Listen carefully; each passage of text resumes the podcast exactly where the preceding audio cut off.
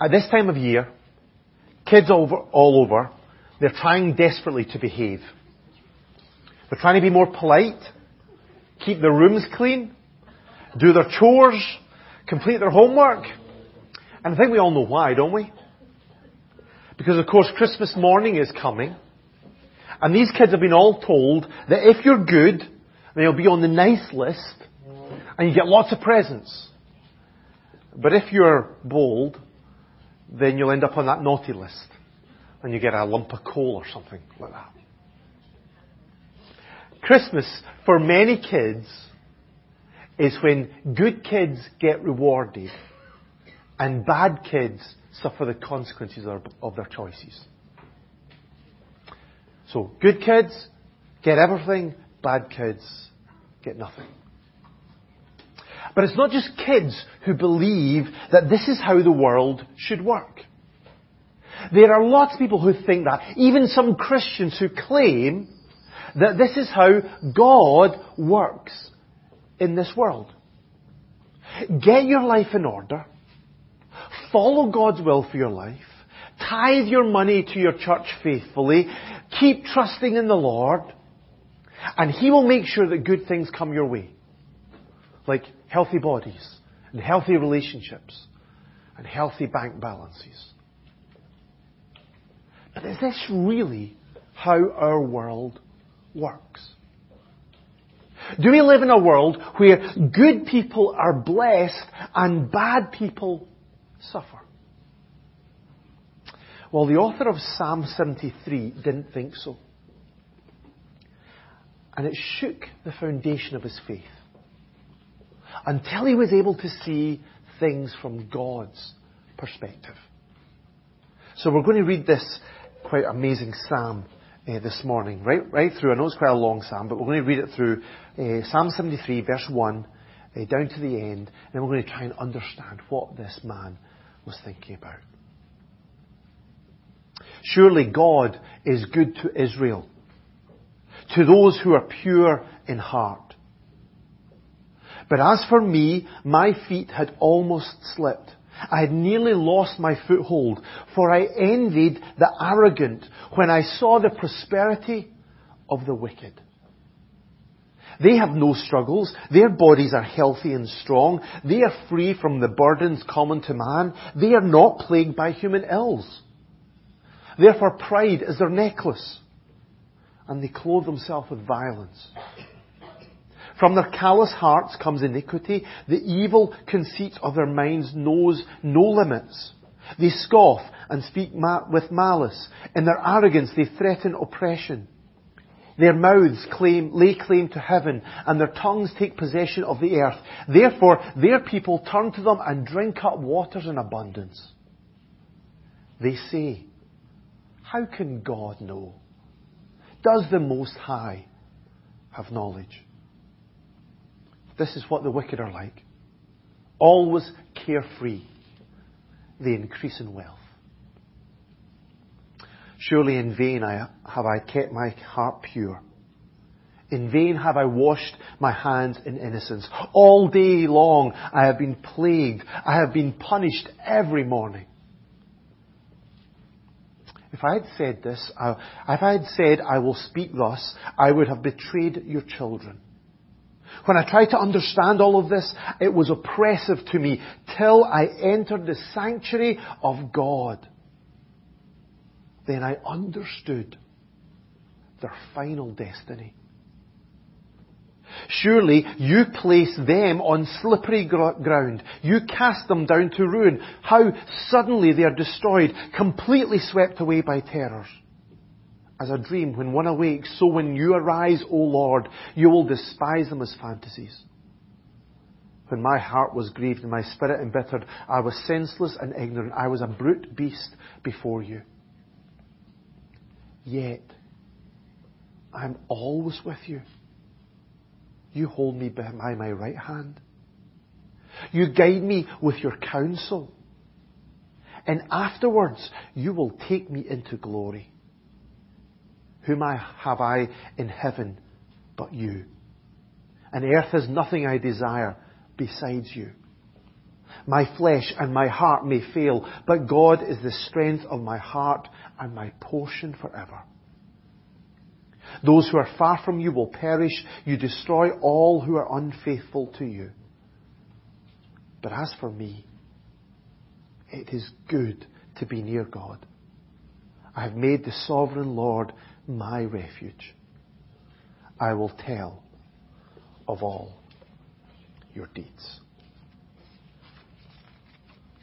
The writer of the psalm uh, was a guy called Asaph. He was a Levite, a musician, appointed by David to serve in the tabernacle. Today, I guess what we would call him would be, we would call him a worship leader. So Asaph was a guy who knew God. He knew the truth about God. As he declared right at the start of this psalm, surely God is good to Israel, to those who are pure in heart. Asaph knew that God is good, that He is holy and just and loving and gracious, and so he believed that those who belong to God, those who are pure in heart, those who follow God's ways and trust in His power and serve in His kingdom, those people will be blessed by God. And this matches what we've already seen in the Psalms. For example, maybe you remember back when we looked at Psalm 24 where David asked, who can ascend the hill of the Lord? Who can approach God's presence? David answered his own question. He says, he who has clean hands and a pure heart, who does not lift up his soul to an idol or swear by what is false, he will receive blessing from the Lord and vindication from God his Savior. He will receive a blessing from the Lord. And Jesus obviously agreed. In his Beatitudes, Jesus said, Blessed are the pure in heart, for they will see God. So Asaph got it right. God is good to his people. God does bless those who are committed to him. If we put our faith and trust in Jesus, then we are blessed. But there was a problem. And the problem was that as Asaph looked around, he couldn't see this. And it nearly cost him to lose his faith. Look at verse 2. But as for me, my feet almost slipped. I had nearly lost my foothold, for I envied the arrogant when I saw the prosperity of the wicked. Asaph knew that God was good to his people. He believed that God blessed those who trusted in him. But when he looked around, he didn't see the righteous being blessed. Instead, what he saw was the wicked prospering.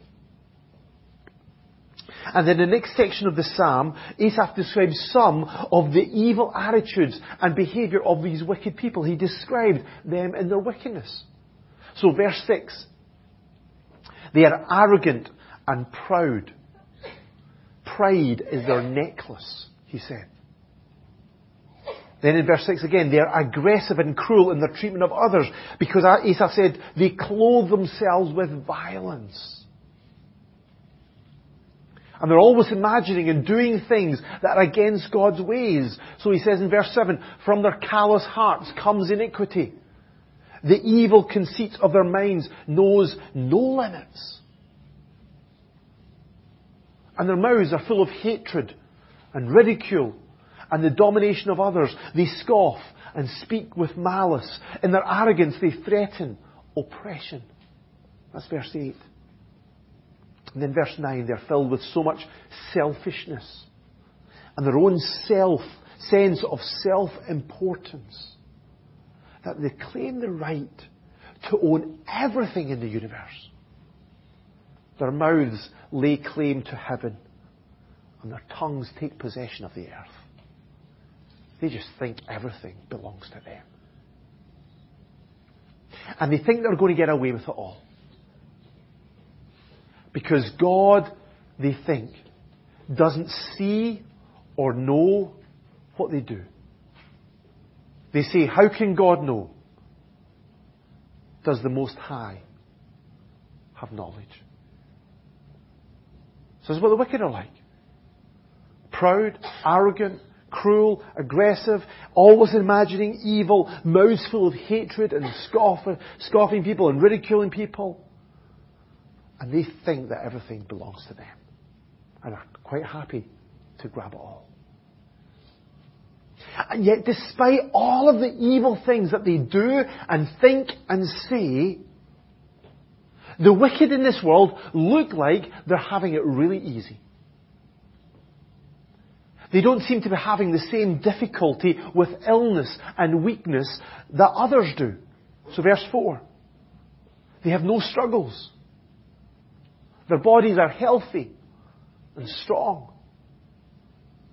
They don't have the same loads to carry with the same level of work to do or suffering to bear. Verse 5, they are free from the burdens common to man. They are not plagued by human ills. And they seem to be always popular. Surrounded by friends, enjoying their plentiful supply. Verse 10, their people turn to them and drink up waters in abundance. And so they seem to have it really easy. A life free from problems and full of prosperity. Verse 12, this is what the wicked are like. Always carefree. They increase in wealth.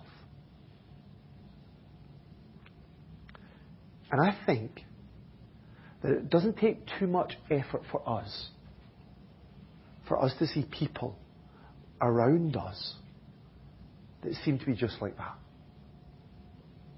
We could think of dictators in the world who live in luxurious palaces while their people starve on the street. Or we could think of criminals who get rich despite causing hardship to others. Or we could think of celebrities who live in luxury paid for through their immoral lifestyles. Maybe even closer to home, we could think of maybe a work colleague who always gets the promotion because he's willing to do whatever the boss asks, whether it's legal or ethical. Or even closer, maybe our neighbours or our friends or even our family who seem to live an easy life despite having no faith in Christ. I think the list could just go on and on and on. Like Asaph, we can all see wicked people prosper in this world. And to make matters worse, Asaph, like many of God's people, was suffering. Verse 14, all day long I have been plagued. I have been punished every morning. Now we don't know what was going on with Asaph. Maybe it was a suffer- he was suffering an illness or a chronic affliction or something like that. But whatever it was, he just felt he was being punished all the time for something. Even although he was trying to seek to, to live faithfully for God. It just seemed that one thing after another was, was beating him up. And again, this matches with what we see around us, doesn't it? All over this world, God's people are suffering. In illness and disease, in persecution and oppression, in poverty and deprivation. And their faithfulness to God doesn't prevent the suffering that they're experiencing. Their, their faithfulness to God doesn't wrap them up in bubble wrap and protect them from all of those hurts. Last week I was listening to a podcast about a, the remarkable life of a, of a woman called Helen Roseveare. She served in the Congo as a medical missionary for 20 years. She accomplished amazing things, establishing hospital training centres and sharing the message of Jesus. And then in her latter years, she continued to serve the Lord, writing books and travelling around the world teaching God's Word. But her life, when you listen to her story, it was far from easy. This woman longed to be married, but she gave up that chance in order to follow God's call in her life. She experienced numerous bouts of illness, lots of those tropical diseases. Then she struggled with depression and doubts. And then during the Civil War in 1964, she was imprisoned by rebel soldiers who then viciously beat her and raped her twice. And then after her release from that, she returned to her mission work in the Congo, and by this time, eh, her work was full of disappointment and turmoil as she was mistrusted by the ones that she'd come to serve. Eventually, she left Africa feeling defeated. And then later on, when she was serving God, faithfully touring around, uh, teaching God's Word, she heard that her mother, who she was looking after back home, had passed away when she wasn't there. And then that, on that same tour, she then was diagnosed with breast cancer. One thing after another, after another, after another. We need to face up to this reality in this world. That God's people suffer. As Paul and Barnabas said to the early Christians, we must go through many hardships to enter the kingdom of God. So here was Asaph's problem. He knew that God is good to his people. And yet, from everything he saw, it looked like it was the wicked who was prospering. And the righteous were suffering in this world. And so he began to question in his mind, is it worth it? Is following God worth it? It's kind of the challenge between the theory and the practice of faith. Between what we know is true and what we see all around us in our lives. If these two things don't kind of match up, well, what do we do with that? Well, I think some people just try and hide from that reality. Hide from the problems. Put on those blinkers. Stick their head in the sand. Hopefully that these things will just go away. And they won't need to think about it. They won't need to try and deal with this problem. Other people, well, they just stand and just talk about this problem all the time with anybody that they can see. Just go around, just spreading this problem without any solution to it no matter whose faith they might stumble in the process. But Asaph did neither. Asaph didn't hide from his struggles. He was off, he was honest and open enough to face up to this issue and even voice his complaint. Verse 13, surely in vain I have kept my heart pure. In vain I have washed my hands in innocence. He thought, I've been serving God all this time and what have I got to show for it? But he didn't voice this complaint to everybody. Because he knew because of his responsible, situ- eh, eh, his responsible situation, his position in that community of faith, he knew that he could stumble other people. So he said in verse 15, if I had said, I will speak thus, I would, be, would have betrayed your children. he knew that he just couldn't stand up as the worship leader and just spill all of this out. Because other people would have been stumbled. So Asaph didn't keep silent and he didn't tell everybody. Neither did he just try and sort it all out himself. You know, just work it all out in his head. Instead, he went to God with his problem. Look at verse 16. When I tried to understand all this, it was oppressive to me till I entered the sanctuary of God. And then I understood their final destiny. Asaph struggled with this problem until he went to God. And then he saw this issue from God's perspective. And I think that's a really useful model for us to follow. we really shouldn't try and hide from doubts and struggles. If we just try and cover them up, then they're just going to fester away. They're just going to get bigger and bigger and more problematic in our lives. So please don't just try and run from them. Neither should we just go around and broadcast them to anybody and everybody. Because if we do that, we may stumble the faith of other people. But instead, we need to bring them into God's presence. And we need to let God deal with them through the revelation of His truth. This is what Peter wrote. Cast all your anxiety on Him because He cares for you. Bring our problems to God. Yes, we can do that with other people, with, with trusted advisors or counselors. We can come, but we need to bring our problems to God. Because God has an answer. So what was the answer? What was the new perspective that Asaph got to answer this problem of the prosperity of the wicked? Well, it was because he realized that he'd been looking at it from just a short-term viewpoint. Yes, the wicked seemed to be doing well. Yes, they were living in prosperity and ease. But it wasn't the end of the story.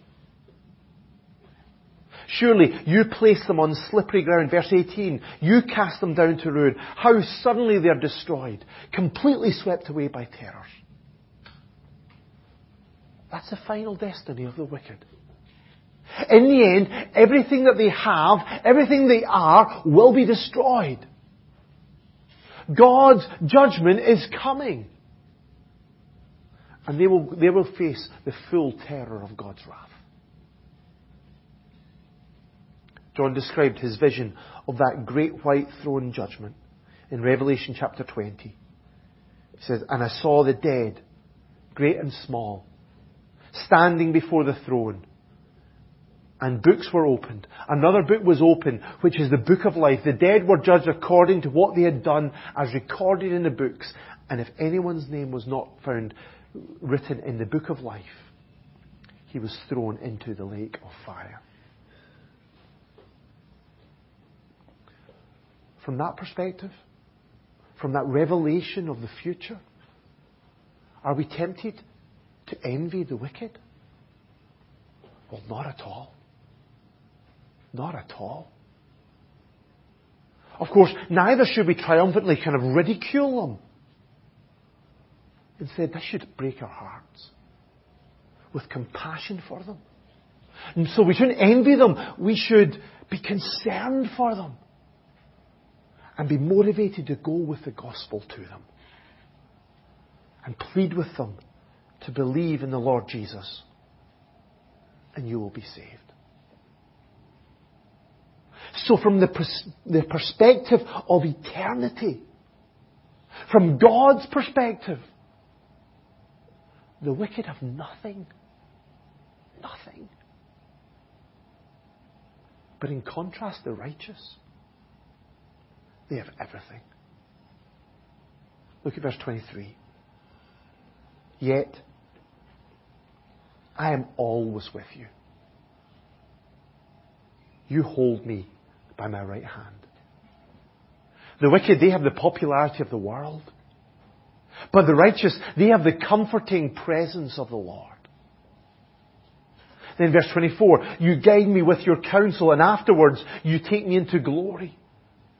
The wicked, they are going to face coming destruction. But the righteous have the secure prospect of being with the Lord forever. In verse 26, my flesh and my heart may fail, but God is the strength of my heart and my portion forever. The righteous may have bodies that are healthy and strong, but the righteous have the enduring provision of God's help in their lives.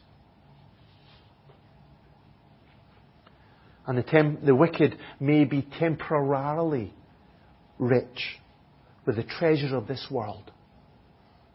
But the righteous have priceless spiritual possessions. especially the greatest treasure of all the treasure of knowing God. Whom have I in heaven but you? And earth has nothing I desire but you. And all of this is true for each and every one of us who have trusted in Jesus today. Yeah, on the surface, compared to other people, we may not look like we have as much. We may be going through a real time of intense suffering and loss. And I certainly would never like to, to give you the impression I'm trying to minimize what you're going through. And yet the spiritual reality is that God has blessed us in the heavenly realms with every spiritual blessing in Christ Jesus. Even although we deserve the destiny of the wicked, even although we, by right, should have to face that judgment that all of those people will have to face. And yet, because of the cross, because of the sacrifice of Jesus, we have His comforting presence in our lives. We have this secure prospect to look forward to. We have the enduring provision of the Lord to depend on. And we have this priceless possession to rejoice in. And it's that understanding, folks, that can help us to keep going despite the struggles that we face in life. In this world, evil people may indeed prosper. And good people may indeed have to suffer. And yet Asaph could conclude in verse 27 and 28, those who are far from you will perish. You destroy all who are unfaithful to you. But as for me, it is good to be near God. I have made the sovereign Lord my refuge. I will tell of all your deeds. Following Jesus can be tough. It might include ridicule and rejection and persecution. It doesn't guarantee protection from all of the different sufferings that people have in this life. From a short-term perspective, some people might even question, is it really worth it? But from eternity's point of view, from God's perspective, it's not even in doubt. Those who reject Jesus are tragically lost forever.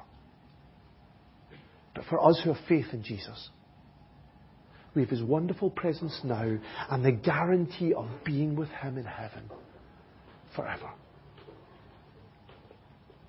From that perspective, from the true perspective, following Jesus is worth it all. Just let me finish with what Paul wrote in 2 Corinthians chapter 4 verse 16 to 18, as he expressed that reality in his life. This is what he said. Therefore, therefore, we do not lose heart. Though outwardly we are wasting away, yet inwardly we are being renewed day by day. For our light and momentary troubles are achieving for us an eternal glory that far outweighs them all. So we fix our eyes not on what is seen, but on what is unseen. For what is seen is temporary, but what is unseen is eternity